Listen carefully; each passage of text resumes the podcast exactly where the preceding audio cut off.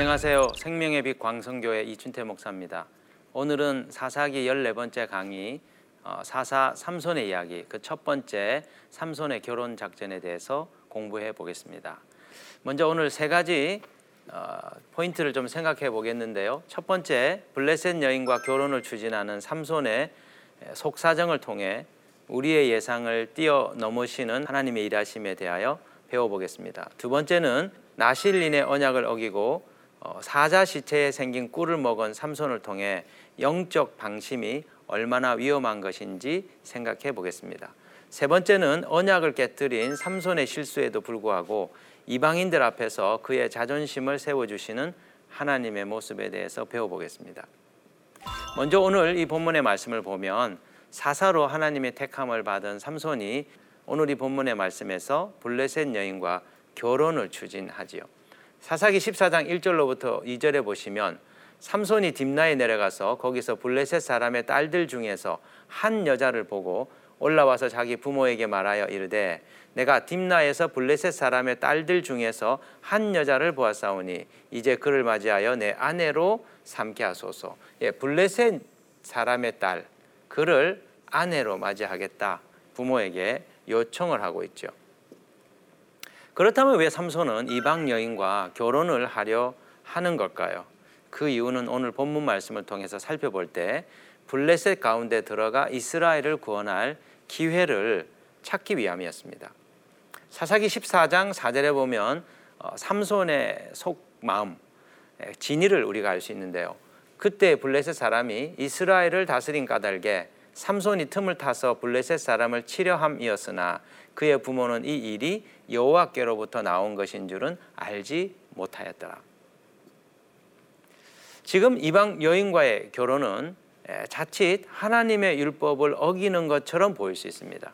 모세 오경에 의하면 가나안 땅에 들어간 이스라엘 백성들은 이방 여인들과 결혼하지 못하도록 그들이 명함을 받았기 때문이죠. 자, 사사기 14장 3절에 보면 이렇게 말합니다. 그의 부모가 그에게 이르되 내 형제들의 딸들 중에나 내 백성 중에서 어찌 여자가 없어서 네가 할례 받지 아니한 블레셋 사람에게 가서 아내를 맞으려 하느냐 하니 삼손이 그의 아버지에게 이르되 내가 그 여자를 좋아하오니 나를 위하여 그 여자를 데려오소서 하니라 할례 받지 아니한 사람과의 결혼을 그의 부모는 단호하게 반대하고 있죠. 그런데 오늘 이 본문의 말씀을 잘 살펴보면 삼손과 이방 여인의 이 결혼은 하나님으로부터 나온 어, 계략이었다는 것입니다. 사사기 14장 4절에 보시면 그의 부모는 이 일이 여호와께로부터 나온 것인 줄은 알지 못하였더라. 블레셋 여인과 결혼하려고 하는 어, 이 계획이 하나님께로부터 나온 계략이었다는 것이지요. 그러면 삼손이 왜 이 블레셋 여인과 결혼할 수밖에 없었을까요? 사사로서의 일을 수행함에 있어서 이 여인과 결혼하는 것이 무슨 이유가 있었기 때문일까요? 지금 어, 이 삼손이 블레셋 여인과 결혼할 수밖에 없었던 데에는 깊은 속 사정이 있었습니다. 우선 이 당시에 이스라엘의 상황은 블레셋에 의하여 완전히 복속당하고 지배당하고 있는 상황이었습니다. 자, 사사기 15장 11절에 보면 어, 그때 유다 사람들이 올라와서 삼손을 결박하려 할 때 그들이 한 말이 거기에 기록되어 있지요. 너는 블레셋 사람이 우리를 다스리는 줄을 알지 못하느냐. 우리가 지금 사사기를 전체로 1장부터 오늘 15장까지 살펴보았습니다. 그런데 이 사사기 이야기가 진행되어 가면서 알 수 있는 바는 이스라엘이 이방 민족에게 지배당하는 그 강도가 점점 강해졌다는 것입니다. 그 이전에 기도원 시절에는 미디안 족속이 침략은 해왔지만 이스라엘 백성들이 산성을 만들고 굴을 만들고 그들을 피하여서 나름대로의 생활을 할 수 있었습니다. 그러나 지금 삼손 시절에 와서 블레셋의 지배는 너무나 강력해서 이스라엘이 전혀 블레셋에 대항할 수 없는 그런 상황에 놓여 있었다는 것이죠. 그래서 삼손이 이 블레셋을 쳐서 이스라엘을 구원하기 위해서는 블레셋 여인과 결혼을 통하여 블레셋에 침투하는 방법밖에는 달리 길이 없었던 이유 때문입니다. 그런데 삼손의 부모는 이 같은 자신의 아들의 깊은 속내를 깨닫지 못하고 자신의 아들이 율법을 어기고 이방 여인과 결혼하려 하는 것이 아닌가 의심을 하고 자신의 아들을 지금 정죄하고 있는 판단하고 있는 그런 상황이었습니다.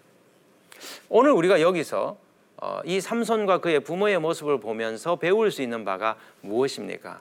그것은 우리가 다른 사람들의 말이나 행동을 판단할 때 그 사람의 겉모습만 보고 판단하지 않아야 된다는 것입니다. 하나님은 우리들의 말과 우리의 겉모양이 아니라 우리의 마음속에 어떤 동기로 그 일을 생각하고 추진하려 하는지를 보신다는 것이죠. 우리가 다른 사람들의 그 판단과 그들의 결정을 섣불리 판단하는 경우들이 많은데 자칫 잘못하면 그 사람 가운데서 일하고 계신 하나님에 대하여 우리가 대적하는 자리에 서게 되는 우를 범할 수가 있기 때문입니다. 여러분도 잘 아시겠지만 어, 예수님 당시에 예수님이 사역을 하시면서 안식일에 병자들을 고치시는 내용들이 종종 등장합니다. 그런데 그때 많은 바리새인들이 예수께서 안식일 법을 어, 범하였다고 정죄하고 판단하였었습니다. 하나님께서 안식일을 만드신 원래 목적은 사람을 위한 것이었습니다. 사람에게 안식을 통하여 하나님께서 우리에게 주시고자 하는 하나님 나라의 풍성한 삶을 누리도록 하기 위한 것이죠. 그래서 예수님은 그 안식일법의 정신을 따라 그 안식일에 병든 자를 고쳐 주신 것이었습니다. 그런데 바리새인들은 안식일에 일을 하였느냐 하지 않았느냐 그 기계적인 기준을 가지고 예수님을 판단한 것이죠. 예수님께서 어, 율법을 소홀히 여기고 예수님께서 하나님의 법을 어기는 신성 모독의 죄를 범하였다고 그들은 판단함으로써 하나님의 대적하는 자리에 서게 되는 죄를 범하게 되는 것이었습니다. 오늘 삼손의 부모도 역시 자신의 아들의 속마음을 알지 못한 채 섣부른 판단으로 지금 하나님의 일을 그르치게 하는 자리에 지금 서게 된 것이죠. 이런 삼손의 깊은 마음을 하나님이 어떻게 지지해 주십니까? 하나님은 삼손에 대하여 어, 삼손의 생각이 옳은 것이라는 점을 지지해 줍니다. 어떤 방식으로 지지해 줄까요? 삼손이 젊은 사자를 맨손으로 잡는 체험을 통하여 하나님께서 그와 함께하고 있다는 점을 보여줍니다. 사사기 14장 5절로부터 6절에 보시면 딥나의 포도원에 이른즉 젊은 사자가 그를 보고 소리 지르는지라 여호와의 영이 삼손에게 강하게 임하니 그가 손에 아무것도 없이 그 사자를 염소 새끼를 찢는 것 같이 찢었으나 그는 자기가 행한 일을 부모에게 알리지 아니하였더라. 삼손이 지금 젊은 사자를 맨손으로 잡습니다. 그것도 염소 새끼를 찢는 것 같이 그 사자를 다루고 있습니다. 여러분 사람이 맨손으로 사자를 잡는다. 예, 잡을 수는 있겠죠. 하지만은 염소 새끼를 찢는 것 같이 그 젊은 사자를 찢는다. 이것은 사람의 힘으로 할 수 있는 일이 아닙니다. 이것은 하나님의 초자연적인 개입이 아니고서는 이루어질 수 없는 이적 중의 이적인 것이죠. 왜 하나님은 삼손에게 이 사자를 잡, 잡는 맨손으로 잡는 체험을 허락하신 것일까요? 그 이유는 첫 번째 하나님이 삼손과 함께하고 계시다는 것을 보여주기 위한 것입니다. 그의 부모들은 블레셋 여인과의 결혼이 율법에 어긋나는 것처럼 생각하였으나 그렇지 아니하다. 이 일은 내가 기뻐하고 이 일은 내가 지지하는 일이라는 것을 표적으로 나타내 주신 것입니다. 또 두 번째는 장차 블레셋과의 싸움에서 이 삼손이 염소 새끼를 찢는 것 같이 이 블레셋을 다루리라고 하는 것을 예언적으로 예고해 주는 메시지였죠. 또 세 번째로 어, 이 일을 통해서 삼손에게 장차 블레셋과 어, 맞서서 싸우게 될 텐데 이 사자를 잡는 것 같이 블레셋을 이기게 되리라. 그 승리에 대한 자신감을 불어넣어 주기 위해서였습니다. 이 젊은 사자는 사자 중에서 가장 왕성하고 힘이 센 시기에 활동하고 있는 어, 사자입니다. 그런데 이 젊은 사자는 지금 블레셋의 강력한 국력을 상징하는 것이죠. 이런 블레셋, 이스라엘 백성 중에서 단 한 명도 이 강력한 블레셋에 맞설 수 없는 이 시기에 앞으로 삼손은 염소 새끼를 찢는 것 같이 이 블레셋을 다루리라는 그 메시지를 하나님께서 주고 계신 것이죠. 우리가 여기서 또 생각해 볼 수 있는 영적인 교훈이 있습니다. 하나님께서 하나님의 사람들로 하여금 당신의 사역으로 부르실 때 하나님이 우리와 함께 하신다는 하나님께서 맡기신 사명이 우리가 볼 때는 강력해 보일지라도 그 일을 능히 다룰 수 있다라고 하는 하나님의 그 확신의 표징을 우리들에게 주셔서 그 일을 행하게 하신다는 것이죠. 여러분 모세를 부르셨을 때 하나님 어떻게 하셨습니까? 모세는 입이 뻣뻣한 자라고 하나님의 부르심을 거부했습니다. 모세는 바로 왕과 맞서서 싸울 자신이 없었습니다. 그때 하나님께서 내가 너를 보내며 내가 너를 통하여 바로에게 너가 신과 같은 존재가 될 것이다. 그 표적으로 보여주신 게 무엇입니까? 그의 손에 들고 있던 목자의 지팡이, 그 지팡이를 통해서 기적이 나타나게 하시는 그 표적을 통하여 하나님이 그와 함께 하실 것을 말씀해 주신 것이지요. 또 하나님께서 다윗을 부르셨을 때 하나님은 그가 이 왕의 직분을 능히 감당할 수 있다라는 것을 그에게 확신시켜 주기 위하여 블레셋의 장수 골리앗을 물리치는 대승을 거두게 하십니다. 그 일을 통해서 하나님이 그가 다스릴 이 나라들 하나님께서 장차 다윗을 통하여서 이 같은 승리를 이루게 하시리라는 그 메시지를 표적으로 주신 것이죠. 여러분 지금 하나님의 일에 부름받아서 사역하고 계십니까? 때로는 그 사역이 너무 커 보이고 우리 자신이 너무 작아 보이기 때문에 내가 이 일을 과연 할 수 있을까? 하나님께서 반드시 여러분을 부르실 때 내가 너를 불렀다. 내가 너와 함께 할 것이다. 내가 너를 도울 것이다. 내가 너를 사용할 것이다. 너가 능히 이 일을 수행하게 감당하게 될 것이다. 그 약속을 위한 예, 확실한 부르심의 표적들을 여러분에게 주실 것입니다. 그것을 바라보고 나아가신다면 여러분은 반드시 하나님의 그 맡기신 일들을 감당할 수 있을 것입니다.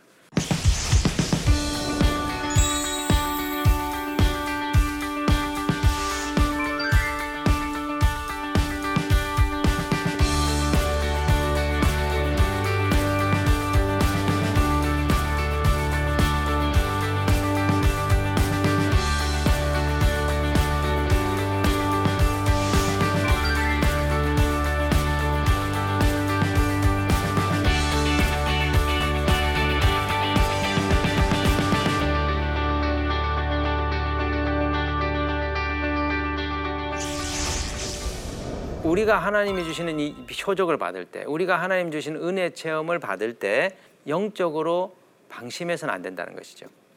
종종 우리에게 하나님 주시는 은혜가 있습니다. 하나님이 우리를 부르셨다라고 하는 초자인적인 표시들이 있습니다. 그런데 이럴 때 교만하거나 방심하게 되면 우리 자신이 걸려 넘어지게 된다는 것이죠. 사사기 14장 8절로부터 9절에 보시면 얼마 후에 삼손이 그 여자를 맞이하려고 다시 가다가 돌이켜 그 사자의 죽음을 본즉 사자의 몸에 벌떼와 꿀이 있는지라 손으로 그 꿀을 떠서 걸어가며 먹고 그의 부모에게 이르러 그들에게 그것을 들여서 먹게 하였으나 그 꿀을 사자의 몸에서 떠왔다고는 알리지 아니하였더라. 지금 보십시오. 삼손은 딥나로 내려가 결혼식을 이제 시작하려 합니다.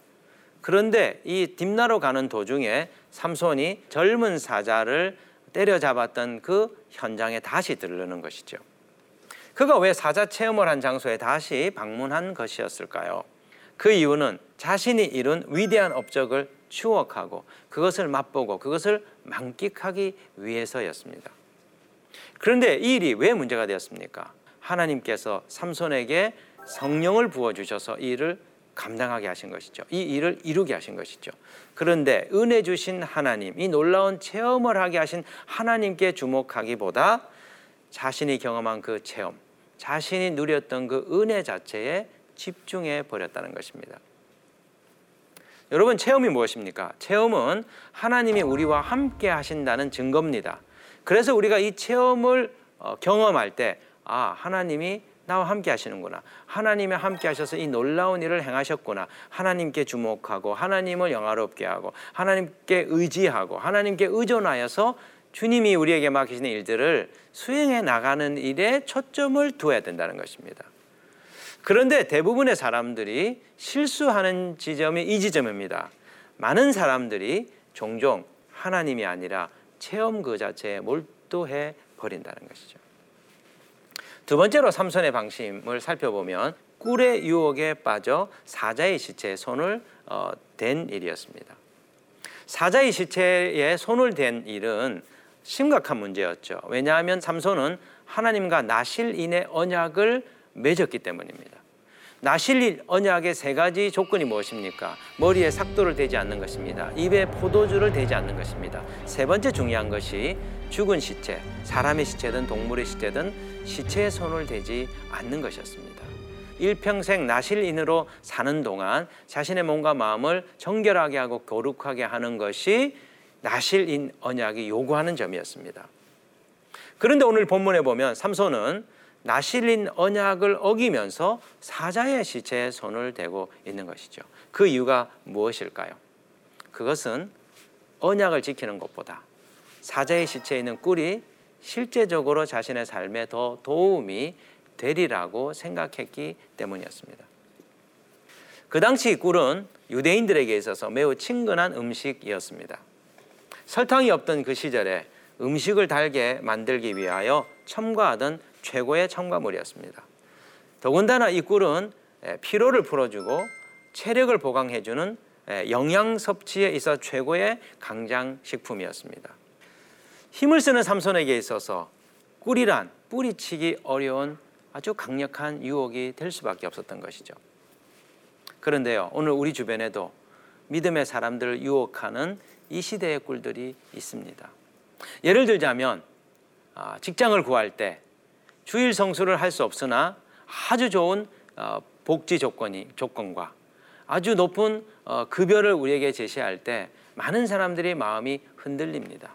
경제적으로 어렵고 오랜 기간 동안 어, 일, 일자리 없이 사는 경우에 아 이것이 하나님께서 내게 주시는 축복의 기회가 아닐까 이것이 내 삶에 실제적 도움이 되지 않을까 우리가 그 유혹에 빠질 가능성이 높은 것이죠.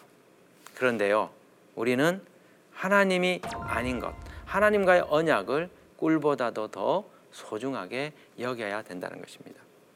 세 번째로 삼손이 오늘 이 본문에서 범한 실수는 자기 과신에 빠져 블레셋 사람들을 얕잡아 보았다는 점입니다.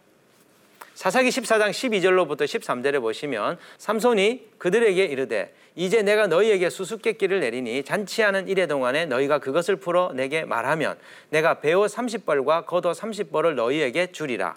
그러나 그것을 능히 내게 말하지 못하면 너희가 내게 배옷 30벌과 겉옷 30벌을 줄지니라 하니 그들이 이르되 네가 수수께끼를 내면 우리가 그것을 드리리라 하매 이제 결혼식 피로에 인해서 삼손은 블레셋 사람들과 수수께끼 내기를 겁니다.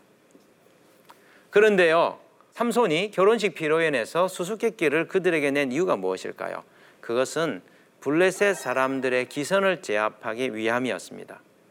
삼손 개인의 체험, 사자 체험은 그 누구도 알 수 없는 일이기 때문에 100% 삼손은 이 내기에서 이길 수 있다고 확신한 것이죠.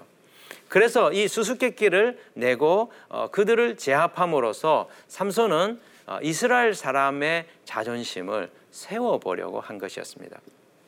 역으로 얘기하자면 블레셋 사람들의 지혜, 블레셋 사람들의 능력을 과소평가한 일이었습니다. 자, 사사기 14장 15절에 보시면 이 블레셋 사람들이 얼마나 영악하고 얼마나 탁월한 지혜를 가지고 있었는지를 우리가 보여줘요. 일곱째 날에 이르러 그들이 삼손의 아내에게 이르되 너는 내 남편을 꾀어 그 수수께끼를 우리에게 알려달라 하라. 그렇지 아니하면 너와 내 아버지의 집을 불사르리라. 너희가 우리의 소유를 빼앗고자 하여 우리를 청한 것이 아니냐. 그렇지 아니하냐 하니.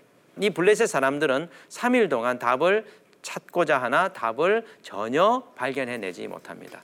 그래서 이들은 반칙을 쓰죠. 삼손과 내기를 해야 되는데 지금 이 사람들은 삼손의 아내를 쳐서 답을 훔쳐내려고 합니다. 또 이 시도를 하는 과정 속에 살해하겠다라고 하는 어마어마한 협박을 지금 가하고 있는 것이죠. 반칙, 협박 이런 것들을 통해서 결국은 자신들이 손해 보지 않기 위하여 수단과 방법을 가리지 않고 이 문제에 대한 해답을 찾아내고 있는 이 블레셋 사람들의 모습을 볼 수 있습니다. 이것이 우리에게 무엇을 교훈해 줍니까? 세상 사람들이 우리가 생각하는 것보다도 월 등하게 지혜롭고 세상살이에 있어서 길을 찾아 나갈 수 있는 역량을 가지고 있다는 것입니다. 때때로 우리가 성령 충만할 수 있습니다.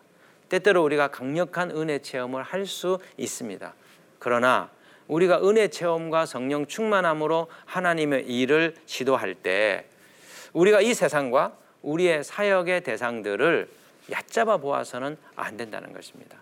종종 하나님의 사람들이 종종 사역에 임하는 어, 사역자들이 자신에게 주어진 일들을 너무 가볍게 여기고 너무 소홀히 여기고 예, 준비가 미흡한 가운데 들어가다가 어려움을 겪고 낭패를 겪는 경우들이 굉장히 많이 있습니다. 세상은 그렇게 호락호락한 곳이 아닙니다. 우리의 사역의 대상들은 그렇게 가벼운 존재들이 아닙니다. 우리는 매 순간 겸손과 그리고 아주 치밀한 준비 그리고 하나님의 세미한 인도하심을 받아서 하나님의 이 사명들을 이루어 나가야 된다는 것이죠. 그렇다면 왜 삼손은 이 블레셋 사람들과의 이 내기에 있어서 이토록 쉽게 생각한 것이었을까요? 그 이유는 강력한 사자 체험으로 인해 지나친 자신감과 자기 과신에 빠졌기 때문입니다. 또 자신의 약점을 돌아보지 못하고 관가한 탓이었습니다. 사사기 14장 17절에 보시면 7일 동안 그들이 잔치할 때 그의 아내가 그 앞에서 울며 그에게 강요하므로 일곱째 날에는 그가 그의 아내에게 수수께끼를 알려주매 그의 아내가 그것을 자기 백성들에게 알려 주었더라. 삼손의 약점이 무엇입니까? 여자에게 약하다는 것입니다. 그는 아내의 눈물과 거듭 반복되는 아내의 요구에 쉽게 무너져 버렸습니다. 분명 삼손은 세상을 이길 강력한 근력과 엄청난 파워를 지니고 있는 사람이었지만 그는 이성에 약한 치명적인 약점을 가지고 있었다는 것이죠. 사람들에게는 모두 강점과 약점이 다 있습니다. 그런데 우리가 우리의 강점만 생각하고 우리 자신의 약점을 소홀히 한다면 빈틈이 생기게 되고 사단은 그 빈틈을 통하여 우리를 공략하게 되는 것이죠. 사단의 이 공략 앞에 우리 자신들이 무너져 내릴 수밖에 없습니다. 그런 점에서 하나님의 일을 행할 때 우리 자신의 강점만 생각하지 말고 우리의 약점 역시 잘 파악하고 이것을 보완하는 일이 중요합니다. 그래야 우리에게 주어진 이 일을 빈틈없이 행할 수 있기 때문이죠. 삼손은 자기 과신에 빠져 자신의 약함을 보완하지 못함으로 블레셋과의 수수께끼 전쟁에서 판정패를 하고 맙니다. 블레셋의 길을 주기로 했지만 도리어 어, 그들에게 망신을 당하게 된 것이죠. 사사기 14장 18절로부터 19절에 보시면 일곱째 날 해지기 전에 성읍 사람들이 삼손에게 이르되 무엇이 꿀보다 달겠으며 무엇이 사자보다 강해, 강하겠느냐 한지라. 삼손이 그들에게 이르되 너희가 내 암송아지로 바깔지 아니하였더라면 내 수수께끼를 능히 풀지 못하였으리라 하니라 여호와의 영이 삼손에게 갑자기 임하심에 삼손이 아스글론에 내려가서 그곳 사람 30명을 쳐 죽이고 노력하여 수수께끼 푼 자들에게 옷을 주고 심히 노하여 그의 아버지의 집으로 올라갔고 여기 보십시오. 여호와의 영이 삼손에게 임하였습니다. 자기 과신에 빠져서 믿지 않는 사람들 앞에서 하나님의 이름을 더럽힌 그 삼손이었지만 하나님은 삼손에게 성령을 부으셔서 배옷 30벌 그리고 내기에 건 30벌의 옷을 갚을 수 있게 행하여 주신 것이죠. 그렇다면 왜 하나님께서 갑자기 삼손에게 성령을 부어 주셨을까요? 그 이유가 무엇일까요? 그것은 삼손이 약속한 30벌의 옷을 마련하지 못한다면 믿지 않는 자들 앞에서 할례받지 못한 자들 앞에서 하나님의 사람이 망신을 당할 수밖에 없는 어, 상황이었기 때문이죠. 그래서 하나님은 삼손에게 30벌의 그 옷을 마련할 수 있도록 힘을 부어 주신 것이었습니다. 여기서 우리가 배울 수 있는 하나님 어떤 분입니까? 하나님은 자기 백성의 자존심을 세워 주시는 분이시라는 것이죠. 때로 우리가 망신과 수치를 당하는 실수를 세상 가운데서 범할 때가 있습니다. 그럼에도 불구하고 하나님은 우리의 허물을 가려 주셔서 부끄러움을 당하지 않도록 우리를 지켜주시고 보호해 주시죠.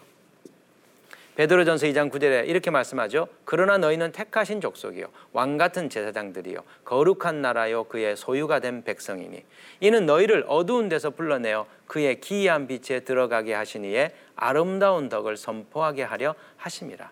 우리는 하나님의 아름다운 덕을 빛 대신 그분을 온 세상 가운데 비추고 그분을 나타내어 보여야 할 왕 같은 제사장 거룩한 나라로 부름받은 자들입니다. 비록 우리가 실수하고 때로는 약점이 있고 때로는 세상에서 부끄러움을 당할 일들을 때때로 우리가 행하지만 그러나 주님께서 그러나 하나님께서 당신의 백성들을 통하여 빛을 비추기 위해 우리의 수치와 우리의 부끄러움을 가려 주시는 일들을 행하신다는 것이죠. 오늘 이 말씀을 통해서 우리가 생각해 보아야 될 적용점은 무엇일까요? 세 가지 생각할 수 있습니다. 첫 번째는 사람들의 말과 행동을 섣불리 판단하지 않도록 늘 조심하는 것이 필요합니다. 두 번째, 자기 과신과 영적 방심에 빠져 세상의 달콤한 유혹에 넘어가지 않도록 늘 우리의 삶을 돌아보고 경계하는 것이 필요합니다. 세 번째는 우리의 실수와 허물에도 불구하고 자존심을 세워주시는 우리의 허물을 덮어주시는 하나님의 은혜를 생각하며 비록 부족한 일이 있고 실수한 일이 있다 할지라도 그 정제감에서 일어서서 주님의 그 부르신 일을 꿋꿋하게 실행해 나가는 저와 여러분 되기를 원합니다. 다음 시간에는 어, 사사 삼손 이야기 삼손의 전쟁에 대해서 공부해 보겠습니다. 지금까지 함께 해주신 여러분 감사드립니다.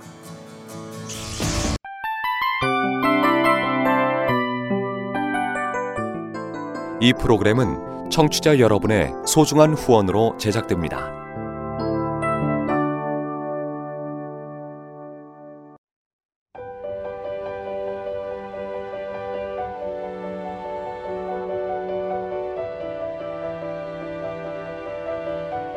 세상에는 수많은 교회들이 있지만 더 깊이 있는 말씀 강해를 찾기 위해 크기로만 교회를 선정하지 않습니다.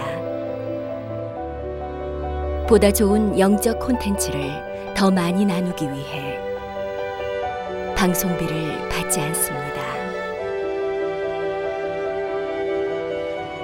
1년 365일 복음만 전하고 싶어서 우리는 광고를 하지 않습니다.